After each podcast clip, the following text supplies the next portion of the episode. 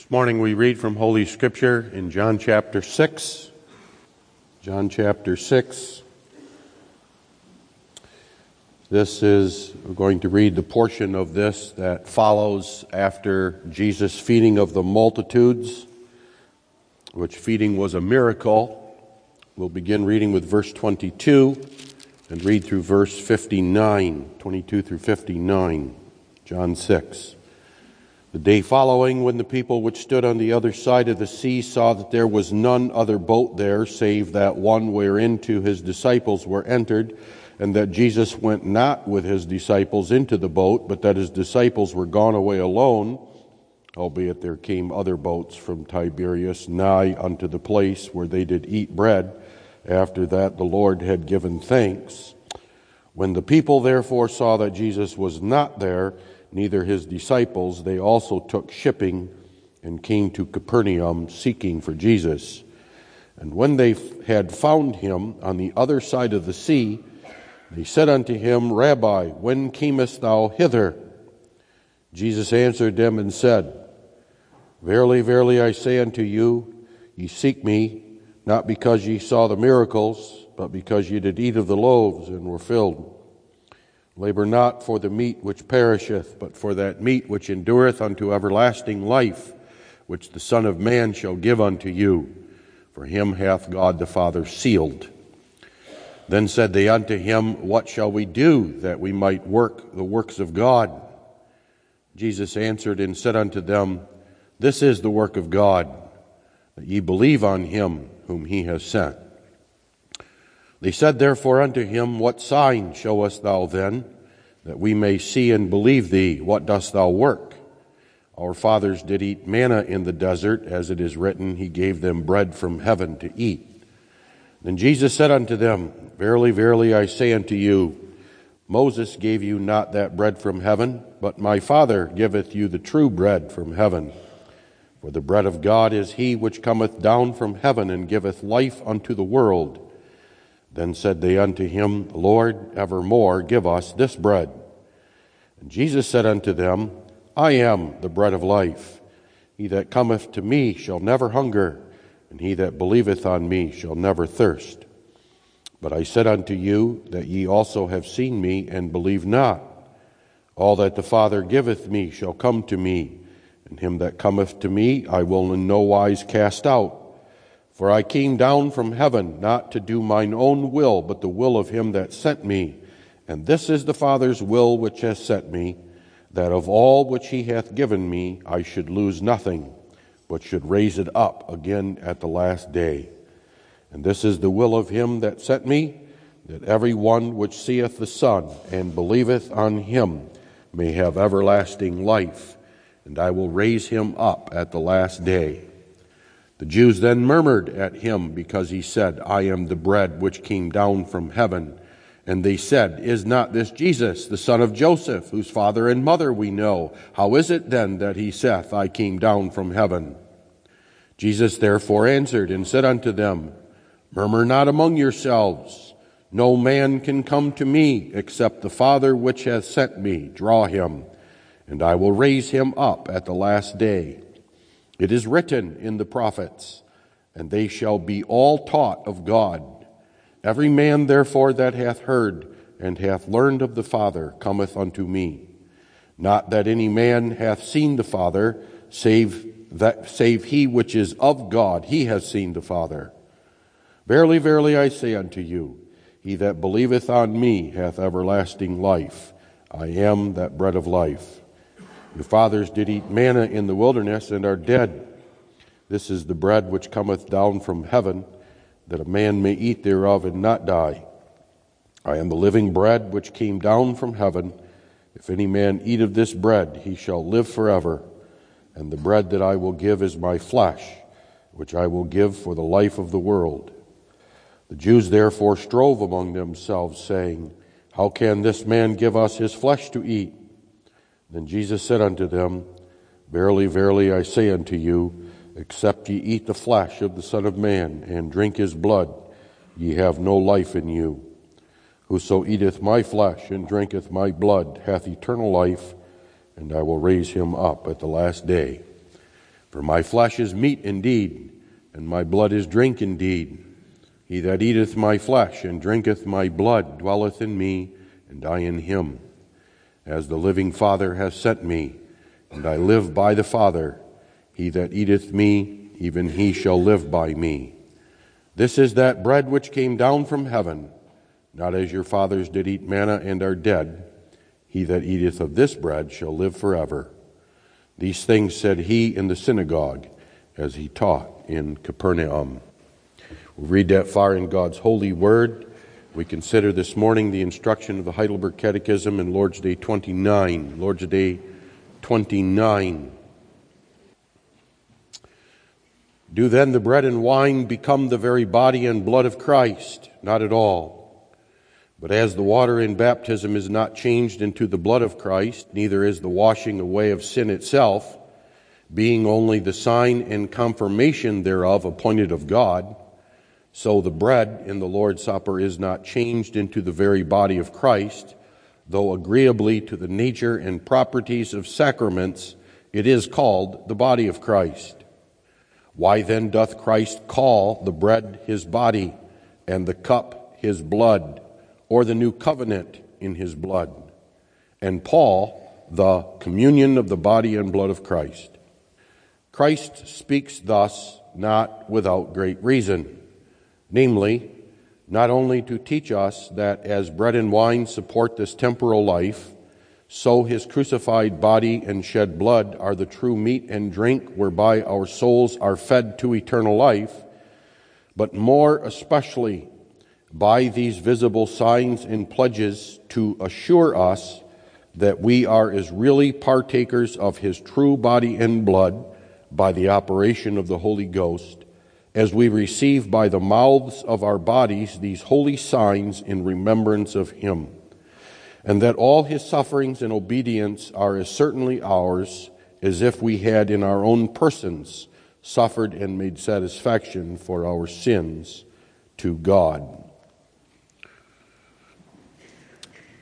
Beloved in our Lord Jesus Christ, you will probably notice that there is some overlap or even repetition in the Heidelberg Catechism's treatment of the Lord's Supper.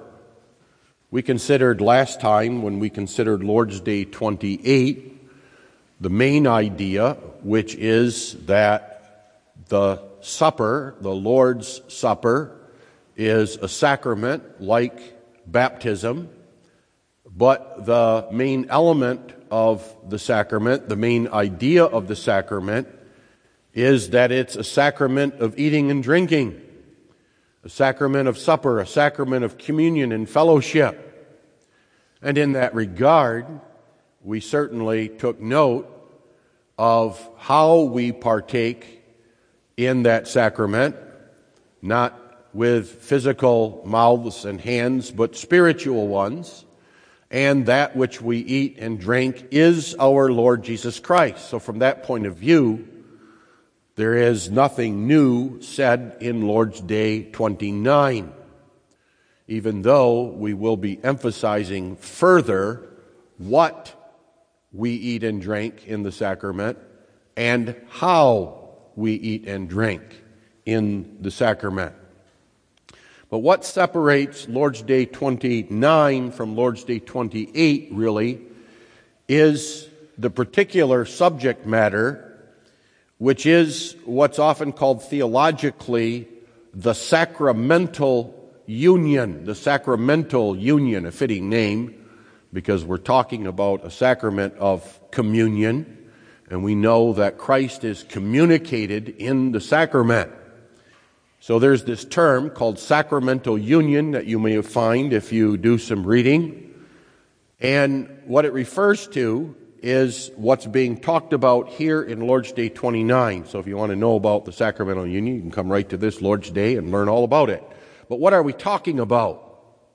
What we're talking about is this the union, that is, the relationship between the sign and the reality, or the relationship between the sign and the thing signified. In other words, what's the relationship or the union? What's the relationship between the sign of the bread and the wine and everything else associated with the sign and the reality, which is Christ? More specifically, the broken body of Christ and the shed blood of Christ. What's that relationship? Now, the Catechism spends an entire Lord's Day on this and part of a next one because there has been, as is often the case throughout the history of the church, a great, great controversy over the Lord's Supper. It's always amazing, actually, how many controversies pertain to the sacraments themselves. That's true even in our own history. 1953 was really about baptism. Well, why is that? Because sacraments teach something. We can learn so much theology from the sacraments themselves. So, the Catechism gets into this, not simply to be correct and right and precise, but because there's theology at stake, there's truth at stake. We learn from the sacrament about God and His salvation and grace and so many other things. And there was at the time of Reformation, by God's providence, a great, great controversy over the Lord's Supper, and that controversy centered on the issue of the sacramental union. And you may say that there's, I'm simplifying now, really three positions one on the right, one on the left, and the Reformed position, which is right down the middle and the correct one. The position on one side was the position that the sacramental union is that the sign is the thing, the thing signified. The sign is the reality. That when Jesus says, This is my body, that word is meant that the sign, the bread and the wine, is actually the body and blood of our Lord Jesus Christ to the extent that every single person who eats and drinks the sign receives the reality. And that was the basic position of the Roman Catholic Church, and that was the basic position of the Lutheran Church, part of the Reformation. They were agreed that the relationship, the sacramental union, is that the sign is the reality. The only difference between the Lutheran position and the Catholic position was how they are the same, how they, the sign is the reality. They agreed that it is. Then on the other side was this position of the sacramental union. And this was the position that was associated with the Anabaptists. Again, part of the Reformation. It was not part of the Catholic Church. It was the Anabaptists, also often associated with the Reformer Zwingli. And that was the position, really, that there is no relationship whatsoever that what's going on in the Lord's Supper is that as we eat and drink the sign, as we take the sign in, it's a memorial. There's a remembrance. There's a certain celebration that's going on. And they especially focused on the words that Jesus taught. Do this in remembrance of me. See, they say it's a remembrance. But the key part was it was a remembrance such that there really is no relationship to the sign and the reality itself. And because of that controversy, the Reformed had to get into Scripture and look into Scripture and look at theology and dig. And out of that came actually great development, and development especially with regard to the Spirit, with regard to the spiritual realm, with regard to faith. God used that controversy to help the church, and it's still helping the church develop in regards to its theology with regard to Christ and our salvation. And that position is there is indeed a relationship. And we do indeed eat and drink Christ. There is that close a connection between the sign and the reality. But there's also a great difference. The sign is simply physical, it belongs to the physical realm. And the reality belongs to the spiritual realm. So that when we partake of the sign, and we partake the way we're supposed to partake, then we also receive the reality. They're that closely connected. But it's not with regard to everyone who eats physically and drinks physically so that they receive the reality too, but it's only with regard to those who eat and drink by faith, that is, partake spiritually. So there is a union, but there's a spiritual connection there, and we eat and drink Christ spiritually. That, in essence, is the instruction of Lord's Day 29, and we're going to look at that a little bit closer this morning. Now, we're going to talk about eating and drinking Christ, and it's important for us to emphasize that. That the Reformed position, the solid Reformed position, the position that we may not change or alter, that is so important, is that in eating and drinking of the sacrament, we truly and really receive Christ Himself. In other words, the truth of the sacramental union is that there is such a close relationship between the sign and the reality that one who partakes, one who partakes in the only way he can partake of the sacrament, that is by faith, the one who partakes of the bread and the wine also partakes of Christ and really and truly eats and drinks Christ. That is the intimate and inseparable relationship between the sign and the thing signified, the reality in the sacrament. The sign and reality, both of them, pertain to food and drink and eating and drinking that food and drink. When we look at the sacramental union, it's important for us to remember that the sign has several elements. In general, we may say it concerns a supper. We come here to eat supper. Even when we come to the sacrament, and even though we usually partake of the sacrament in the morning, that it's a supper. We gather around a table. There's plates and there's cups. And we take hand and mouth and we eat and drink food. Now, other elements of the sign is that the food is broken. The bread is broken. It's bread and it's broken. And other elements of the sign is that there's wine and it's poured out and it's distributed. It comes from one source, and yet we eat and drink it individually. Now, all those elements of the sign are related to the reality. But that reality then too is food and drink. The food is the broken body of Christ. The drink is the blood of Christ and it's taken in. Even as you take in with your hand and your mouth the one food and drink, so also something else is taking in the other food and drink. And if you simply want to understand as simply as you possibly can the relationship between the sign and the reality, the easiest way to do that is to remember that the one is physical and the other is spiritual. That when we partake of the reality, it really is not at all physical. That we do not partake of the reality with our physical hand and mouth.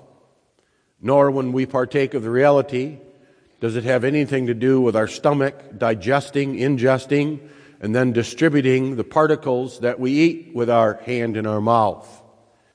Nor is it really even physical food and drink. The entire business is spiritual, but it occurs with and through and by the physical partaking. There is a union, there is a connection, there is a relationship. And we may go back and review Lord's Day 28 in our thinking with regard to this union and how it's expressed. For example, notice this in question and answer 75. He feeds and nourishes my soul. Notice the emphasis upon feeding and nourishing my soul. That's the reality. The sign feeds and nourishes my body. In the reality, our soul is nourished to everlasting life.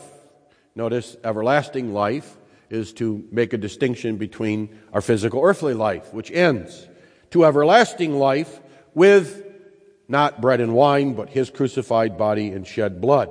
That's repeated again in questions and answers 76 and 74. And usually the connection is with the word as. That this happens as the other happens. They happen together. They happen closely. There's that close a relationship.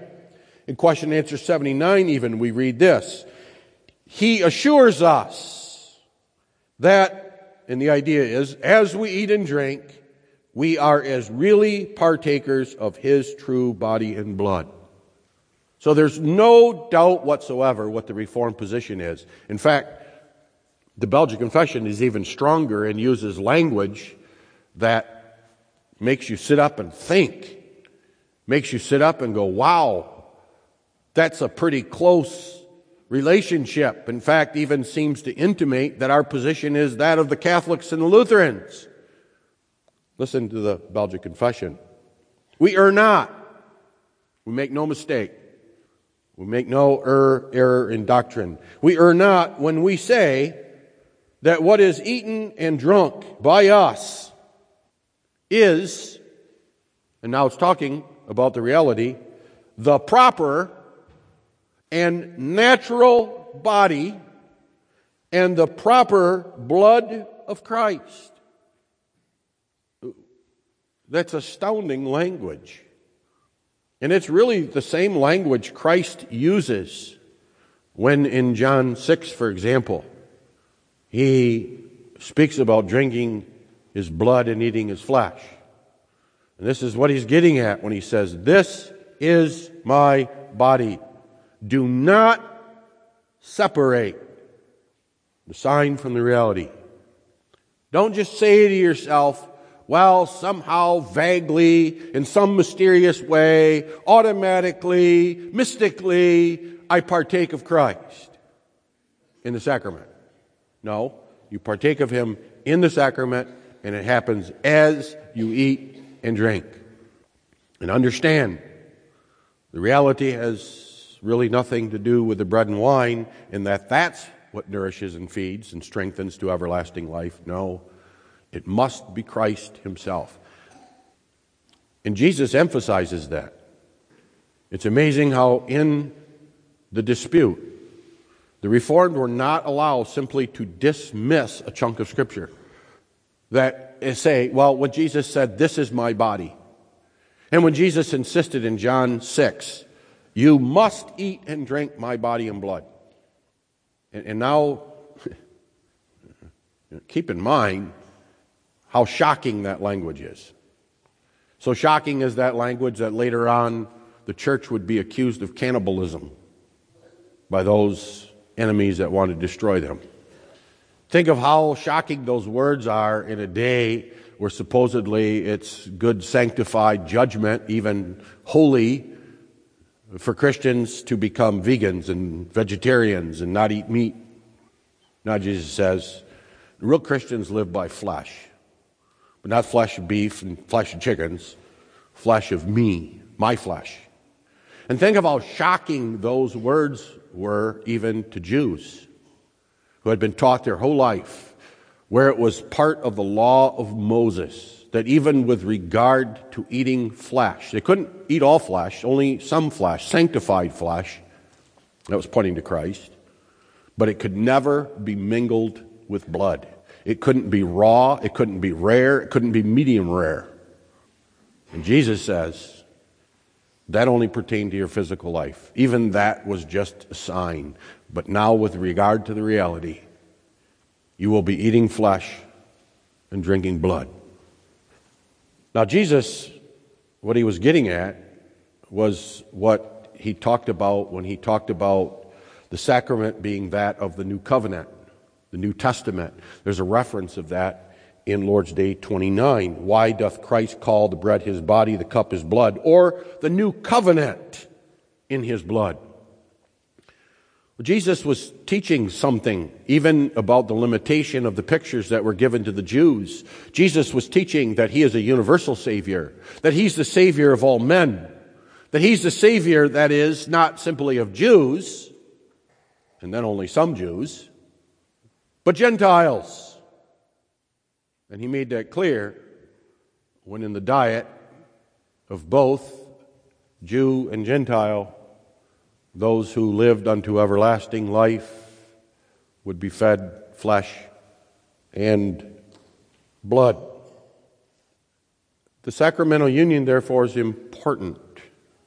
Think even of the words of the Apostle Paul, who talks about it being the communion of the body and blood of Christ. We often think of communion, that there's communion, it's the sacrament of communion because we all commune together. We all eat and drink together.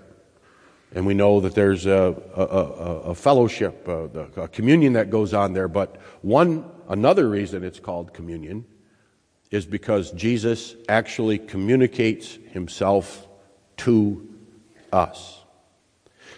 And it's also important at this point to back up just a little bit, and this is going to be emphasized in a few Lord's days. Let's remember the sacrament is that which strengthens and confirms faith. It doesn't impart it, doesn't give it, which means that the sacrament functions subordinate to something higher, something greater, something primary, which is the preaching of the gospel.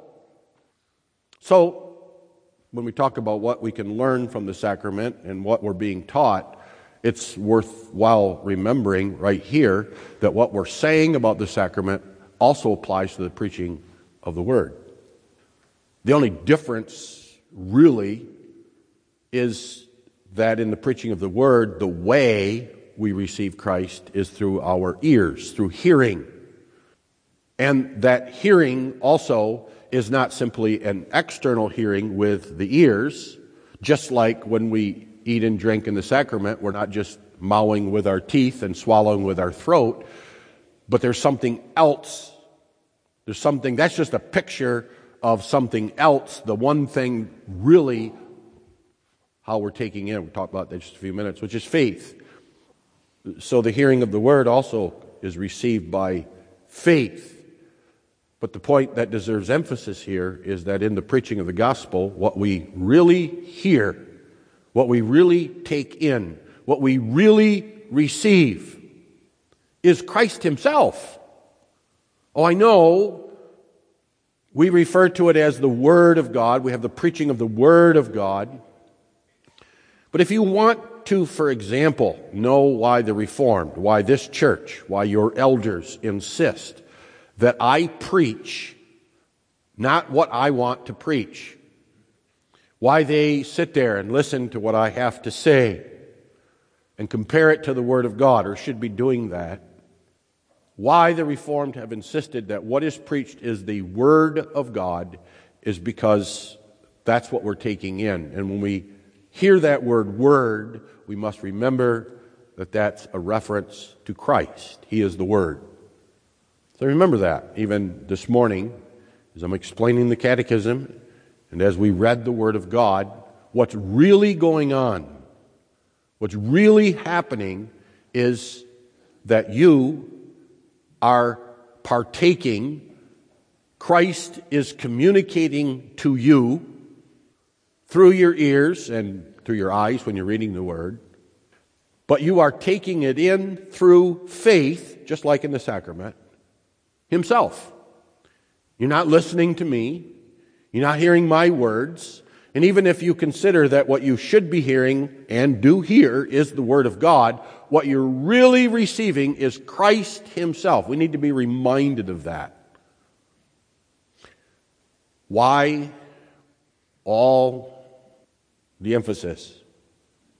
Why did God in His providence make sure that there was a controversy over this subject? Seems such a rather obscure subject, a rather fine subject, a rather difficult subject, even.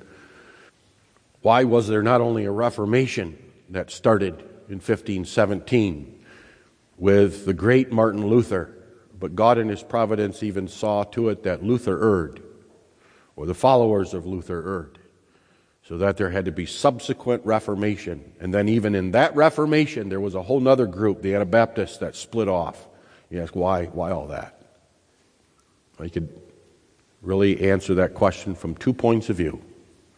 Number one, there was an error in the church that had to be rooted out and dealt with, which said that every single person who partakes of the sign, that eats of the Lord's Supper, and by implication there too, that sign is also what you say there holds for baptism. That is, everyone's also baptized. Everyone that receives the water on their head receives the reality. They actually receive Christ and all the benefits of Christ. They receive his forgiveness of sins. They receive his everlasting life. And when you look at the scriptures, you see that's unbearable, that's intolerable. That's the false doctrine of common and universal grace.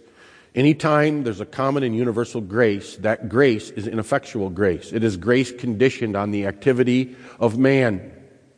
It is no grace. It doesn't actually do anything. And even worse, really, everybody knows. You don't even have to argue about it. That there's many, many, many people that have received the sign in baptism and partake of the sign in the Lord's Supper, Mass, whatever you call it, who therefore would receive the reality but aren't saved. Their lives are abominations. They're in hell. They're on the road to hell. They're condemned. God rejects them. God despises them. But they've taken in Christ. That's what that says. So there's a controversy. On the other hand, there's another part of the controversy that says it's really not important that you partake of Christ. It's important that you remember Him, celebrate Him. It's important that He have some sort of role in your life, that you gather together and eat and drink the sign and, and uh, remember what Christ did. But it, it's not really important that you take in Christ at all. And again, that's not Scripture. Jesus said, Unless you take me in, unless you ingest me and me, not fond memories of me, me. Unless you eat my flesh and drink my blood, you don't live. You're not living. And you won't be raised up the last day. There's all this instruction because this is God as strong as He possibly can say it. This is what you need. This is what you must have. This is what you live on and nothing else. Let's remember that. Everything else that's related to it, everything that's related to the sign, that, that's church and office bearers and office bearers to distribute it and forms that are read. And, well, knowing Scripture and understanding Scripture and being taught Scripture and the truth like we're doing now. All those are important, don't get me wrong. The sacrament is only served in an instituted church. Without an instituted church, you cannot have the sacrament served. You must have office bearers. Even the preaching of the gospel, the apostle teaches us as clearly as it possibly can. You cannot hear the word. In other words, you cannot even receive faith, have faith. Faith is worked by hearing, unless there's a preacher. And you can't have a preacher unless he's called, unless he's sent. We don't minimize those things. We may do that. In fact, it's again helpful to remember that even in the sacrament, there's a variety of ways in which we are ingesting Christ. We're taking him in as we read the form. That's the Word of God. That form is the Word of God. It's filled with the Word of God. In the preaching that explains what's going on, in the scriptures that we read, even in the words of Christ that are being pronounced, we're, we're ingesting Christ. But the point is, Christ is what you need. Even the sacrament is simply a means by which you receive Christ by faith. And understand that's how we use the word means there too. It's a means of grace. That is, it's a means that God uses to distribute grace. It's a means that God uses to impart grace. But you receive it by faith. That's the means by which you receive it. The only means. That's the second point of the sermon. How now do you receive Christ? How do you take him in? That we take him in, there is no dispute in the Reformed camp. There we are agreed, really, with the Lutherans and the Roman Catholic Church. We must take in Christ. We agree. This is my body. We must have Christ. We must take him in. But how? Automatically, when we partake of the sign and we say no. By faith. By faith. That's the spiritual instrument. And it functions, let's just understand this. The sacrament is teaching us. There should be no doubt about this whatsoever. This is why it's carved into tables. This do in remembrance of me. And you ask, what does that mean? This do means eating and drinking at the sacrament. Now, how do we do that? By faith. But understand that's faith acting. It's faith taking in. And the Reformed, again, were not afraid to use very very powerful language. Go to the Belgic Confession. I think I put it in the bulletin. Faith functions exactly like your hands and mouth do, and by implication, your throat, your stomach, and the rest of your body in taking in the bread and wine. The sacrament itself teaches us that. There should be no dispute about this whatsoever.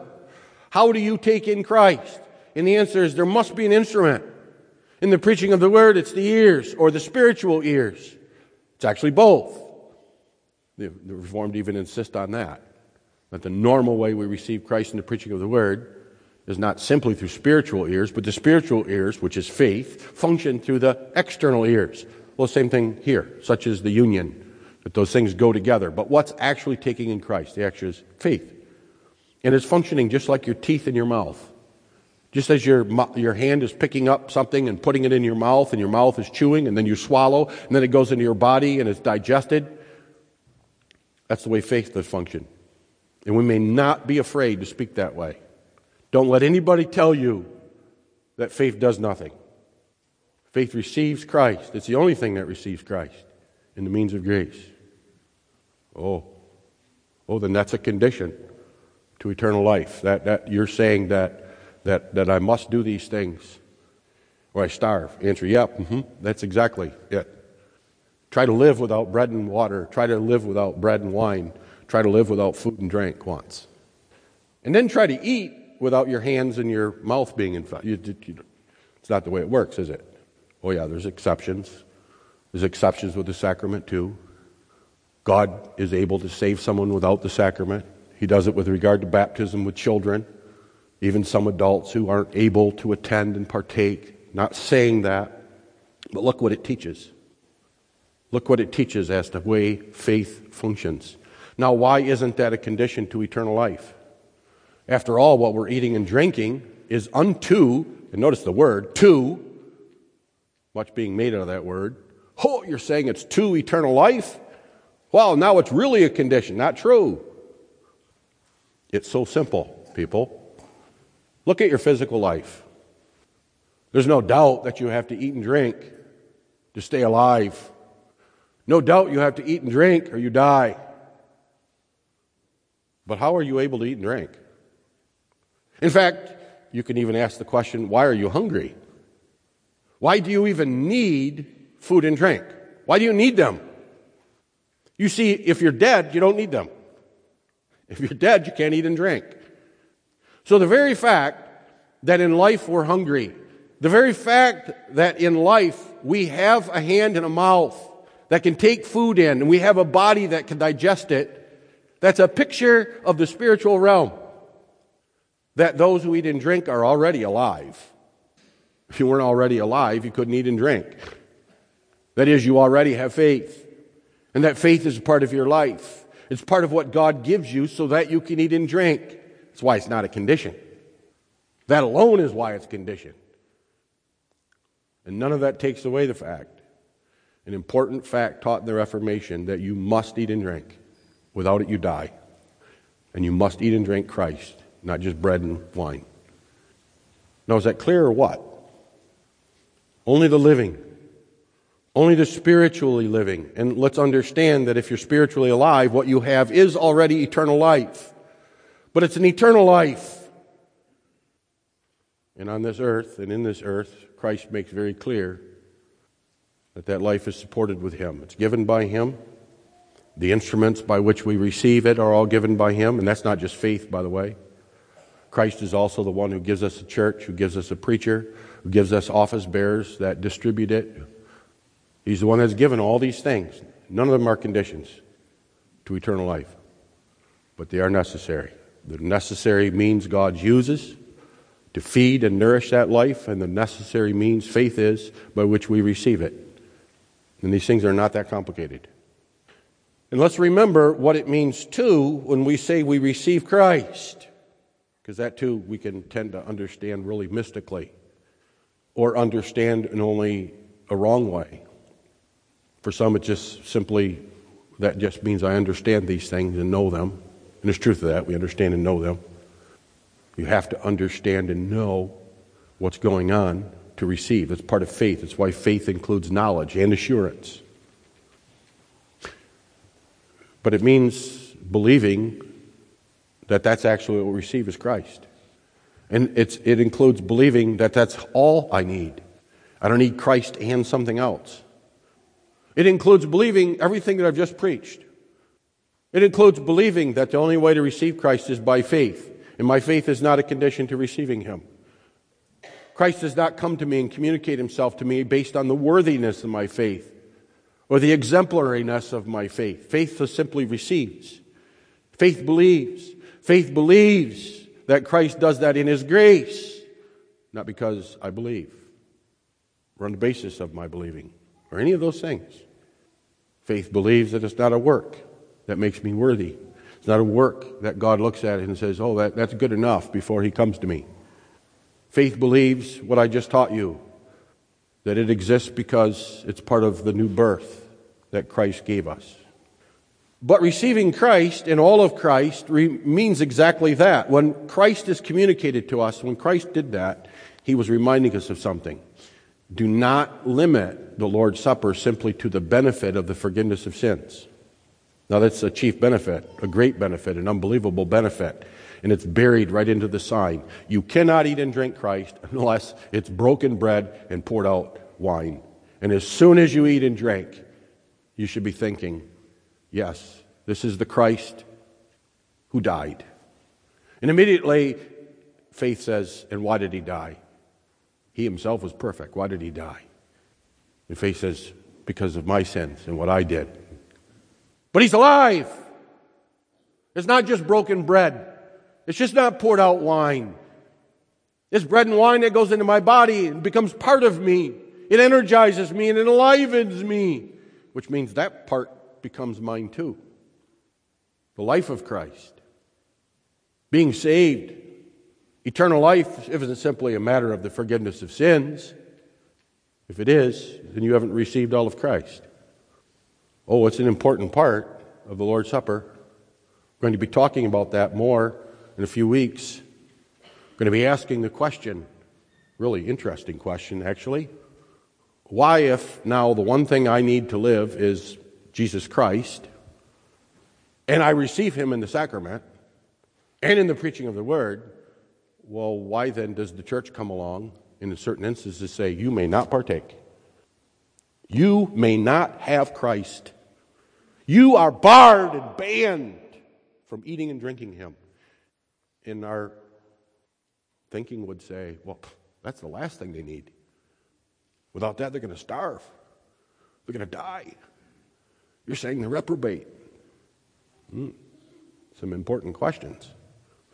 But we'll get to those. Let's remember now that it's related to the fact that when we eat and drink Christ, we receive his life. And then we have to ask ourselves some questions about that life. Is that a life that lives in sin, wallows in sin, that ignores sin, rejects sin? And the answer is, of course not. And that's all built into the sacrament. It's all part of the sacrament. It's all taught in the sacrament. And there you see is the benefit. The benefit is everlasting life. Not in the sense now that I didn't have life, then I ate and drank, and now I life, but just like the sign, no, I'm alive.